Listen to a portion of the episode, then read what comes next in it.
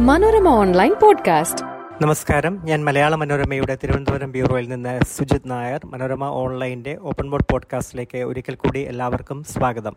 കാനം രാജേന്ദ്രന്റെ നിര്യാണത്തെ തുടർന്ന് C P ഐയുടെ പുതിയ സംസ്ഥാന സെക്രട്ടറിയായി ചുമതലയേറ്റ ബിനോയ് വിശ്വത്തിന്റെ സെക്രട്ടറി എന്ന നിലയിലുള്ള ആദ്യ രാഷ്ട്രീയ ദൗത്യമാണ് ഈ ലോക്സഭാ തെരഞ്ഞെടുപ്പ്. അതുകൊണ്ട് തന്നെ ബിനോയിയുടെ കരുനീക്കങ്ങൾ ആരെയൊക്കെയാണ് അദ്ദേഹത്തിന്റെ നേതൃത്വം സ്ഥാനാർത്ഥിയാക്കാൻ പോകുന്നത് എന്നതെല്ലാം സി പി ഐയുടെ അണികളും കേരള രാഷ്ട്രീയവും വളരെ ശ്രദ്ധയോടെ ആകാംക്ഷയോടെ വീക്ഷിക്കുന്നു. ഈ വ്യാഴാഴ്ച സി പി ഐയുടെ സംസ്ഥാന നിർവാഹക സമിതി ചേരുകയാണ്. ആ യോഗത്തിൽ വെച്ച് സി പി ഐയുടെ സ്ഥാനാർത്ഥികളെ നിശ്ചയിക്കുമോ എന്ന കാര്യം അന്തിമമായി തീരുമാനിച്ചിട്ടില്ല. നമുക്ക് മനസ്സിലാക്കാൻ കഴിയുന്നത് ജില്ലകളിലേക്ക് ജില്ലകളിൽ നിന്ന് പേരുകൾ നിർദ്ദേശിക്കാനുള്ള തീരുമാനം ഈ യോഗത്തിൽ ഉണ്ടാകുമെന്നാണ്. അതിനുശേഷം സി പി ഐയുടെ സംസ്ഥാന നിർവാഹക സമിതി സംസ്ഥാന കൗൺസിൽ യോഗങ്ങൾ ഇരുപത്തി ആറിന് ചേരുന്നുണ്ട്. ആ യോഗത്തിൽ വെച്ചാകും സി പി ഐയുടെ സ്ഥാനാർത്ഥികളെ അന്തിമമായി നാല് സീറ്റിലെ സ്ഥാനാർത്ഥികളെ അന്തിമമായി തീരുമാനിക്കുക. കഴിഞ്ഞ രണ്ട് നിയമസഭാ തെരഞ്ഞെടുപ്പുകളിലും സി പി ഐക്ക് നല്ല നേട്ടം നല്ല വിജയം ഈ കേരളത്തിൽ ഉണ്ടായിരുന്നു പക്ഷേ പാർലമെന്റിലേക്ക് മാറുമ്പോൾ പാർലമെന്റിലെ തെരഞ്ഞെടുപ്പുകൾ അസമാനമായ ഒരു മുന്നേറ്റം സി പി ഐക്ക് ഉണ്ടാകുന്നില്ല.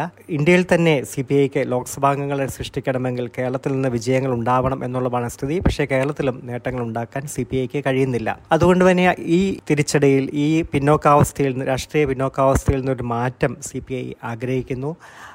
കേരളത്തിൽ സി പി ഐ നാല് സീറ്റുകളിലാണ് മത്സരിച്ചു പോരുന്നത്. തിരുവനന്തപുരം മാവേലിക്കര തൃശൂർ വയനാട് എന്നിവയാണ് ഈ നാല് സീറ്റുകൾ. ഈ നാല് സീറ്റുകളിലും സി പി ഐ കഴിഞ്ഞ തവണ തോറ്റിരുന്നു. അതിൽ നിന്നൊരു മാറ്റം ആണ് തീർച്ചയായിട്ടും ബിനോയ് വിശ്വത്തിന്റെ പുതിയ നേതൃത്വം പ്രതീക്ഷിക്കുന്നത്. ആദ്യം നമുക്ക് തിരുവനന്തപുരത്ത് തന്നെ നിന്ന് തന്നെ തുടങ്ങാം. തിരുവനന്തപുരത്ത് കഴിഞ്ഞ തവണ സി പി ഐയുടെ മുതിർന്ന നേതാവ് സി ദിവാകരൻ മൂന്നാം സ്ഥാനത്തായി പോയിരുന്നു. അത് വലിയ നാണക്കേട് എൽ ഡി എഫിന് പൊതുവിൽ സൃഷ്ടിച്ചിരുന്നു. അതിൽ നിന്ന് ഒരു മാറ്റം ഇത്തവണ അതായത് നല്ല പോരാട്ടം കാഴ്ചവെക്കുക നല്ല മത്സരം കാഴ്ചവെക്കുക പറ്റുമെങ്കിൽ വിജയിക്കുക എന്നൊക്കെയുള്ള ലക്ഷ്യത്തോടെയാണ് സി പി ഐ തിരുവനന്തപുരത്ത് മത്സരിക്കാൻ ഇറങ്ങുന്നത് പക്ഷേ സി പി ഐ ഏറ്റവും അധികം അലട്ടുന്നത് തിരുവനന്തപുരത്ത് അവർക്ക് പറ്റിയ സ്ഥാനാർത്ഥികളില്ല എന്നുള്ള വസ്തുതയാണ്. ബിനോയ് വിശ്വത്ത് തന്നെയാണ് നേരത്തെ കരൺ രാജേന്ദ്രൻ ഉണ്ടായിരുന്ന സമയത്ത് ബിനോയ് വിശ്വത്തെ ബിനോയ് വിശ്വത്തിന്റെ രാജ്യസഭാംഗത്വം ഈ ഏതാനും മാസങ്ങൾക്കുള്ളിൽ കഴിയുകയാണ്. അതുകൂടി കണക്കിലെടുത്ത് ബിനോയ് വിശ്വത്തെ തിരുവനന്തപുരത്തെ ലോക്സഭാ സ്ഥാനാർത്ഥിയാക്കാനാണ് നേരത്തെ പാർട്ടിയുടെ നേതൃത്വത്തിൽ ധാരണയായിരുന്നത്. പക്ഷേ ബിനോയ് സംസ്ഥാന സെക്രട്ടറി ആയതോടെ സാധാരണ സംസ്ഥാന സെക്രട്ടറികളായവർ പാർട്ടിയിൽ സി പി ഐയിലും സി പി എമ്മിലും ഒക്കെ മത്സരിക്കുക പതിവില്ല. അതുകൊണ്ട് തന്നെ ബിനോയിയുടെ ബിനോയ് മത്സരരംഗത്തുണ്ടാവാനുള്ള സാധ്യതയില്ല. പിന്നീട് പല ആലോചനകളും തകൃതിയായി നടക്കുന്നുണ്ട്. പാർട്ടിക്ക് പുറത്തു നിന്നുള്ള പാർട്ടി അംഗമല്ലാത്ത എന്നാൽ പൊതു സ്വതന്ത്രനായ ആളു ആളുകളെ മത്സരിക്കാൻ നേരത്തെ ഒ എൻ വി ഒക്കെ അവിടെ ആ നിലയിൽ അവിടെ മത്സരിച്ചിട്ടുണ്ട്. പക്ഷേ അങ്ങനെ ഒരു ഒരു അങ്ങനെ ഒരു അന്വേഷണവും എങ്ങും എത്തിയില്ല എന്നാണ് നമുക്ക് മനസ്സിലാക്കാൻ കഴിയുന്നത്. ഇപ്പോൾ ഒടുവിൽ അവർ രണ്ട് പേരിലാണ് സി പി ഐ കേന്ദ്രീകരിച്ചിരിക്കുന്നത്. ഒന്ന് സി പി ഐയുടെ മുതിർന്ന നേതാവ് മുൻ സംസ്ഥാന സെക്രട്ടറിയായ പന്യൻ രവീന്ദ്രൻ സി പി ഐയുടെ ജനകീയ മുഖമെന്ന് വിശേഷിപ്പിക്കപ്പെടാത്ത നേതാവ്. നേരത്തെ രണ്ടായിരത്തി അഞ്ചിൽ പന്യന് തിരുവനന്തപുരത്ത് വിജയിച്ച ചരിത്രമുണ്ട്. അങ്ങനെ നോക്കുമ്പോൾ പന്യൻ ഏറ്റവും അവർ യോജിച്ച അല്ലെങ്കിൽ ഒരു സി പി ഐക്ക് ഒരു പന്തയക്കുതിര പോലെ ഇറക്കാൻ കഴിയുന്ന ഒരു സ്ഥാനാർത്ഥിയായി പന്യൻ രവീന്ദ്രനെ സി പി ഐ കാണുന്നു. പക്ഷേ പന്യന് പന്യൻ മത്സരരംഗത്ത് നിന്ന് പൂർണമായിട്ടും പാർലമെന്ററി രംഗത്ത് നിന്ന് പന്യൻ പൂർണമായിട്ടും പിൻവാങ്ങിയിരിക്കുകയാണ്. അദ്ദേഹത്തിന് ആരോഗ്യ പ്രശ്നങ്ങളുണ്ട്. ഇനി ഒരു തെരഞ്ഞെടുപ്പിന് ഇല്ല എന്നുള്ള തീരുമാനം അദ്ദേഹം എടുത്തിട്ടുണ്ട്. നേരത്തെയും കഴിഞ്ഞ നിയമസഭാ തെരഞ്ഞെടുപ്പുകളിലും തെരഞ്ഞെടുപ്പുകളിലും അദ്ദേഹം മത്സരിക്കണമെന്ന അഭിപ്രായം സി പി ഐക്കകത്ത് ഉയർന്നിരുന്നു.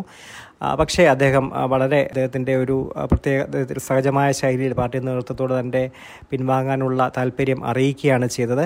പാർലമെന്ററി രംഗത്തേക്കും സ്ഥാനമാനങ്ങളോടുമൊന്നുമുള്ള പന്യനുള്ള ഒരു വിരക്തി ഒരു താല്പര്യമില്ലായ്മ പാർട്ടിക്കും കേരള രാഷ്ട്രീയത്തിലുള്ളവർക്കും ജനങ്ങൾക്കും ഒക്കെ അറിയാവുന്ന കാര്യം തന്നെയാണ്.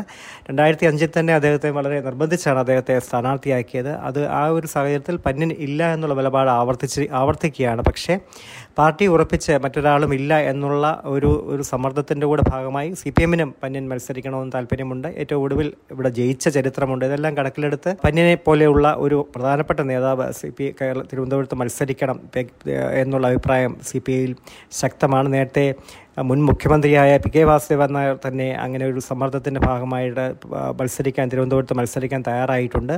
അപ്പോൾ അങ്ങനെ പാർട്ടി നേതൃത്വങ്ങൾ തീരുമാനമായി തന്നെ വന്നാൽ പന്നിന് അത് വേറൊരു വഴിയില്ലാതാകും. അതുകൊണ്ട് പന്നിന്റെ പേരാണ് ഏറ്റവും കൂടുതൽ ഇവിടെ ചർച്ചകളിൽ ഉള്ളത്.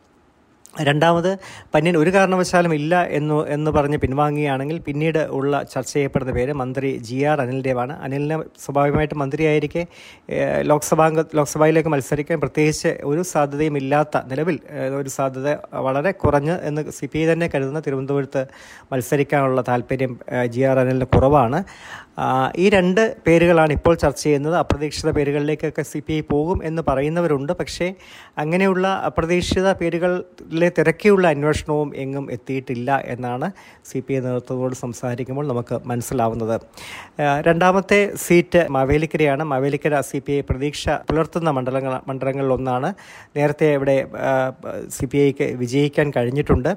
ഇത്തവണ അവർ മാവേലിക്കരയിൽ സി പത്താം തവണ മാവേലിക്കരയും അടൂരുമായിട്ട് രണ്ടും കൂടി കണക്കിലെടുക്കുമ്പോൾ പത്താം തവണ ലോക്സഭാ മത്സരത്തിൽ ഒരുങ്ങുന്ന കൊടുക്കൽ സുരേഷിനെതിരെ മത്സരി പോരാടാൻ വേണ്ടി എ വൈ എഫിന്റെ നേതാവായ ഇപ്പോൾ മന്ത്രി പി പ്രസാദിന്റെ അഡീഷണൽ പ്രൈവറ്റ് സെക്രട്ടറി ആയ സി എ അരുൺകുമാർ എന്ന യുവ നേതാവിനെ രംഗത്തിറക്കാനാണ് ഒരു ഒന്ന് രംഗത്തിറങ്ങി. അദ്ദേഹത്തിന് ഒരു പുതുമുഖത്തെ മുന്നിൽ അവതരിപ്പിച്ചുകൊണ്ട് ഒരു വെല്ലുവിളി കൊടുക്കുന്ന സുരേഷിനെ ഉയർത്താനാണ് സി പി ഐ ശ്രമിക്കുന്നത്.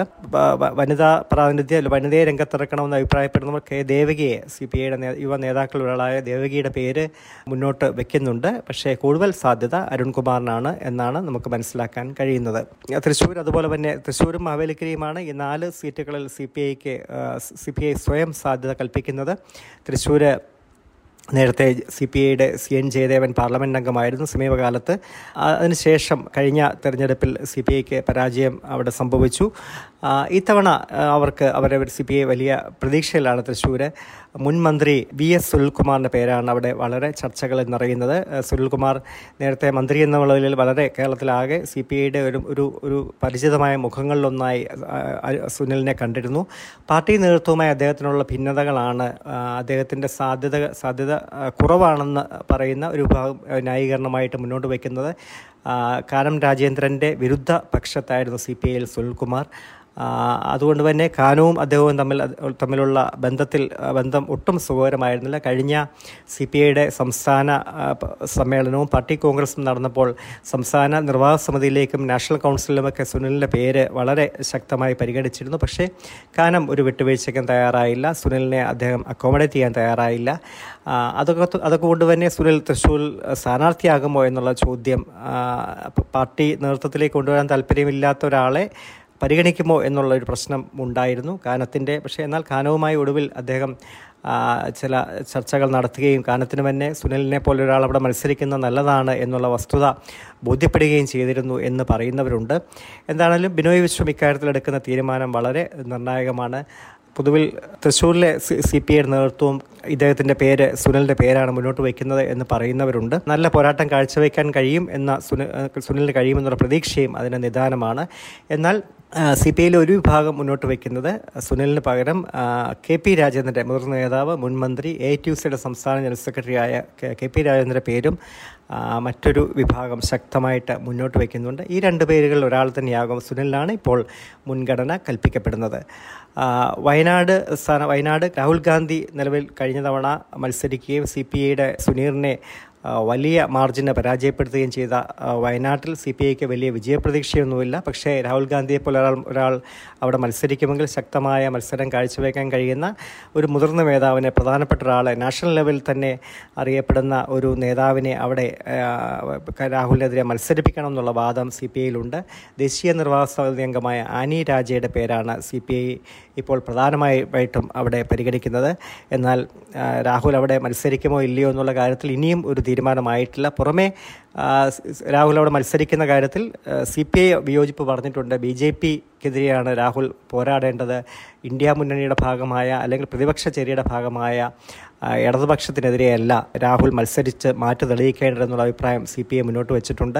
ഇന്ത്യ മുന്നണിയുടെ അണിയറ ചർച്ചകളിൽ ഇക്കാര്യം എന്താണെങ്കിലും രാഹുൽ എവിടെ മത്സരിക്കണം എന്നുള്ളൊരു പ്രശ്നം ഇടതുപക്ഷത്തിനെതിരെ കേരളത്തിൽ വന്ന് മത്സരിക്കണമോ അതോ ബി ജെ പിക്കെതിരെയാണോ മത്സരിക്കേണ്ടത് എന്നുള്ള കാര്യം അതായത് ഇന്ത്യ മുന്നണിയെ തന്നെ നയിക്കുന്ന നേതാക്കൾ ഒരാൾ എന്നുള്ള നിലയിൽ അത് അവിടെ അവർക്ക് അവർ പുറമേ അതൊരു വലിയ ചർച്ചയാക്കാനിടയില്ലെങ്കിൽ അത് അവർ മുന്ന- മുന്നണിയിലെ നേതൃത്വം നേതൃതലത്തിൽ അതൊരു ചർച്ചയായി ആവാനും സാധ്യതയുണ്ട്. അതുകൊണ്ട് അതുകൊണ്ട് തന്നെ രാഹുലിന്റെ തീരും രാഹുൽ അവിടെ മത്സരിക്കുമെന്നാണ് കേരളത്തിലെ കോൺഗ്രസ് നേതാക്കൾ പറയുന്നത്. ഇതുവരെയുള്ള സൂചനകളും രാഹുൽ അവിടെ മത്സരിക്കുമെന്ന് തന്നെയാണ്. പക്ഷേ അക്കാര്യത്തിൽ ഇനിയൊരു ഒരു ഫൈനൽ തീരുമാനം ആയെന്ന് നമുക്ക് പറയാൻ കഴിയില്ല. രാഹുൽ മത്സരിച്ചാൽ ഒരുപക്ഷെ അനി രാജ തന്നെ ആയിരിക്കാം അവിടെ കാൻഡിഡേറ്റ് അല്ലെങ്കിൽ എന്ത് വേണമെന്നുള്ള കാര്യത്തിൽ സി പി ഐയുടെ തീരുമാനം ആയിട്ടില്ല. ഇതാണ് ഇപ്പോഴത്തെ നിലയിൽ സി പി ഐയുടെ സ്ഥാനാർത്ഥി ചർച്ചകൾ സ്ഥാനാർത്ഥി ചർച്ചകളെക്കുറിച്ച് നമുക്ക് നൽകാൻ കഴിയുന്ന ഒരു ചിത്രം. ഇരുപത്തിയാറിന് സി പി ഐ സ്ഥാനാർത്ഥികൾ അന്തിമമാകും. ഇരുപത്തിയേഴിന് എൽ ഡി എഫിന്റെ പട്ടിക പുറത്തിറക്കാൻ കഴിയുമെന്നാണ് എൽ ഡി എൽ ഡി എഫിന്റെ കണക്കുകൂട്ടൽ.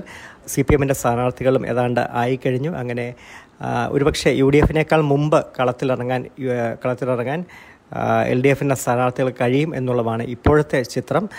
വരും ദിവസങ്ങളിൽ എന്തെങ്കിലും മാറ്റങ്ങൾ ഉണ്ടാകുമോ എന്ന് നമുക്ക് പറയാൻ കഴിയില്ല. യു ഡി എഫിൽ സീറ്റ് വിഭജന ചർച്ചകൾ ഔദ്യോഗികമായിട്ട് ഇനിയും പൂർത്തിയായിട്ടില്ല. കോൺഗ്രസും ലീഗും തമ്മിലുള്ള സീറ്റ് വിഭജന പ്രശ്നം തർക്കം അവശേഷിക്കുന്നതുകൊണ്ടാണ് അത് പരിഹരിക്കാൻ കഴിയാത്തതുകൊണ്ടാണ് സീറ്റ് വിഭജനം ഔദ്യോഗികമായിട്ട് പൂർത്തിയാക്കാൻ അവർക്ക് കഴിയാത്തത്. സീറ്റ് വിഭജനം മുന്നണിയിൽ പൂർത്തിയാക്കിയാൽ മാത്രമേ സ്ഥാനാർത്ഥികളിലേക്ക് സ്ഥാനാർത്ഥി ചർച്ചകളിലേക്ക് ബന്ധപ്പെട്ട പാർട്ടികൾക്ക് കടക്കാൻ കഴിയൂ.